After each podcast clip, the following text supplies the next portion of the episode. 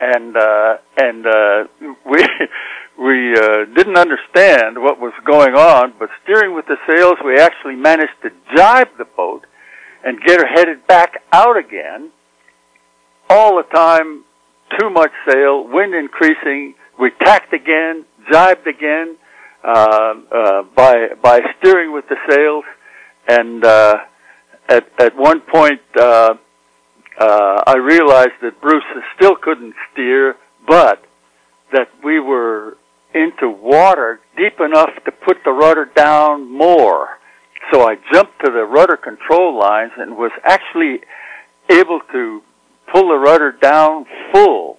The, the, the, the water under us by this time was about four feet deep, but we looked back and we could see a long, very muddy trail on the surface from where we had dragged the boat through this gush and this grass.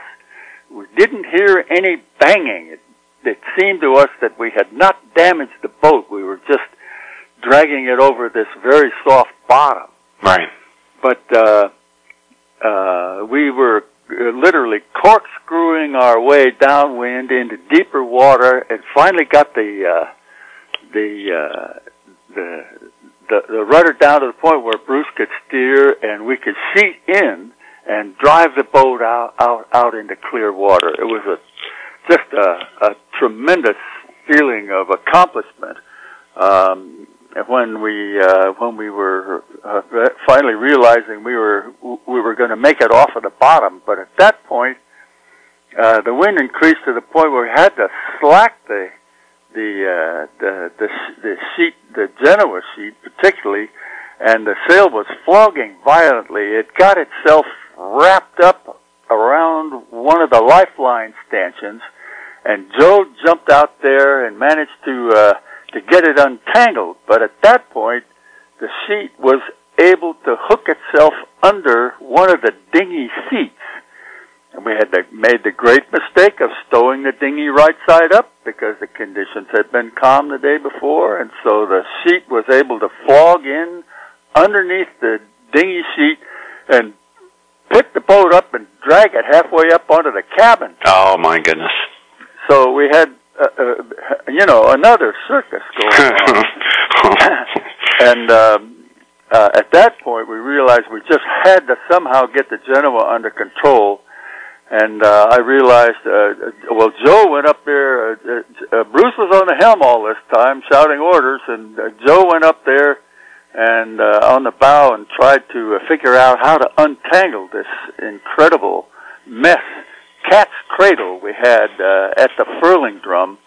And I realized that in order to get it untangled, he had to have the whole thing. That is, we we took the pulling end of the furling line free in the cockpit balled it all up, got it up to him where he was able to pass it as a ball around and around and around the headstay uh, turnbuckle in order to get it uh, to the to the point where uh, we could uh, then start wrapping it around the drum properly. We got it wrapped around the drum, back led back into the cockpit and we hauled in on that baby and were mani- and finally managed to get the Genoa under control. Oh wow! Got it furled up most of the way, used it uh, reefed, and uh, and started. Uh, well, uh, we we got her out into free water anyway, and uh, it was uh, uh, just a tremendous relief. Well, uh, I think probably the most frantic fandango that had ever gone on aboard Scrimshaw. And all the years I've had her, I, I've, I've never been uh, in, into uh, a, a predicament where there was. Uh, it was such a circus, Joe. well, I tell you what, I it makes me feel better that you guys, all ex, all very experienced sailors, uh, it, it it it makes me feel not so bad when I do something silly on my boat, right? well, that's it. Uh, sailing can be very humbling. Uh, you know, you realize what a what a dumb bunny you have been to let anything go that uh, really should be done in order to be seaman-like, such as stowing the dinghy right side up. Well, um, the other thing that I have, the other thought that I have, Jim, is um, one of the things I always try and be conscious of when I'm on the water. Uh, you you said something to me one time about about the importance of being in the moment and and and being aware, trying to be aware of what's going on. You know, there's there's there's a it's one of the joys of sailing for me is you've got all these things going on at once and normally I can't I, I'm not a guy that can focus on doing more than one thing at a time. But with sailing, you're conscious of the water, you're conscious of the wind, you're conscious conscious of the sheet, you're conscious of the sail, you're conscious of um, you know uh, so many of the elements that are converging all together to bring you into this experience that you're having at this particular moment in time, and you're trying to get a feel for it. It's, it's as much as it's as much as having a feel for things as it is as it is trying to logically understand what's going on. And and so there's all these things going on, and you're trying to be in tune with it, but it, things can go so wrong so quickly and that that's a little bit of the scary part of sailing. That you know you can you think you're in control, but something can happen in an instant to make you realize you know you're you're not really in control. Well, well, one of the real skills of of seamanship is for the uh, uh, the, the sailor to uh, anticipate what can be done in the event of something unexpected coming up. That is, what are the alternatives? uh, what, what is the what what's the way out? And and uh, we were just extremely fortunate at this time that we weren't in a rocky or a coral bottom. Uh, we might very well have lost the boat in that in, in a situation like that. You know, just torn the bottom out of her on rocks, right, or, or coral, or you know, submerged pilings or something that we couldn't even see. Mm. Uh, it was an extremely fortunate uh, situation in, in that uh, we were able to learn from it without damaging ourselves or the boat. Nobody really got hurt. Joe got slapped in the face by the sheet during the flogging episode, and uh, Bruce and all uh, Bruce and I all had very sore hands and feet from yanking on things, you know, to try to get it, get it under control. But um, that's that's true. Being being being in the moment is what sailing does for you, particularly when you get into a circus situation like that. You're Oh, not man. thinking about anything else. Right, right. Yeah. Just, what do we do? Yeah. You're trying to manage the sheer terror of what's going on with with trying to f- work your mind to, to to come up with a solution to stop the problem. You know. Well, uh, uh, we were really fortunate also to have uh, three guys who knew something about sailing. I thought about the poor guy who had bought the boat. I mean, he had no sailing background whatever. He was completely romanced by the idea of owning a classic old wooden monohull, sort of like like owning an old Stearman or a Jenny biplane or something, you know? Right. and uh and he he just uh, poor guy just didn't have a chance. And uh so the the future of the boat uh well uh, let me explain that from Sandy Key we went on out and uh, stopped the next night at a place called Shark River. And then uh started up the the west coast of Florida headed for Venice where Bruce has a friend and uh we got close just after dark and the inlet that we were able to make there was uh, was not sufficiently well lighted for us to be willing to take the chance to go in. Uh, uh, Bru- Bruce wisely decided, no, we're not going in there. We're going to spend the night at sea. So we went bouncing off shore until all of the lights uh, disappeared and uh, turned around and went bouncing back and uh, and uh, and at uh, just after dawn we were able to get into I can't remember the name of the inlet that it's at the southern end of the Venice area and uh, uh, turns out that Bruce has a friend in in Venice who has a house on the water there. This guy named uh, Mike, who's an old windsurfing buddy of of Bruce's, and he had told us to to come to his place and given Bruce directions. And Bruce followed the directions. We went in there and and uh, uh, uh, found the place tied up at the dock, and we were just getting our spring lines and fenders in place and all that stuff when a woman stepped out of the house on the balcony above and looked down and said, "Is there any problem? Can I help?" and we said, uh, "Is this Mike's place?" And well, no, no. but uh, we used to keep our cabin cruiser there, and I sort of miss it. You can leave it there if you want to. Wow. so we had to get on the phone and uh, uh, find uh, Mike's place, and oh man, at that point we had ah breakfast and hot showers. yeah. And uh, went off to had, had a great dinner that night with Mike, and and uh, the uh, the boat has since uh, made it up to uh, La Belle, Florida, at the Bellahatchie Marine place that we call Wayne's World. Um, it's a boat a boatyard that specializes in in multi hulls, and uh, Bruce is, as we speak, he's uh, putting her to bed for the summer, and uh, we intend to go back in the fall and continue with uh, uh, uh, some uh, refurbs. And uh, he wants to take the boat to the Bahamas and perhaps to Cuba this coming winter. He wants to retain it in his uh, his own, his ownership for the next three years or so. Um, but in that time, uh, we are looking for someone who will be qualified to take her over. Uh, we need somebody who knows how to work with wood and epoxy. This is a classic old boat, and believe me, she's she's got a lot of beauty in her.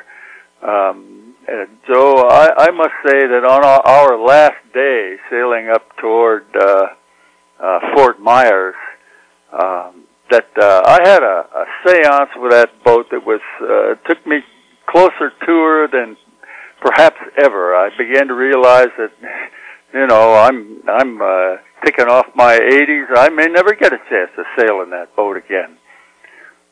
But uh, I I found myself loving her very much, and uh, I could I could recall the entire trip that I've taken with her, laying out the first sheet of drafting mylar, setting down her lines, and spending a year completing her plans, and then spending three years building her every stick.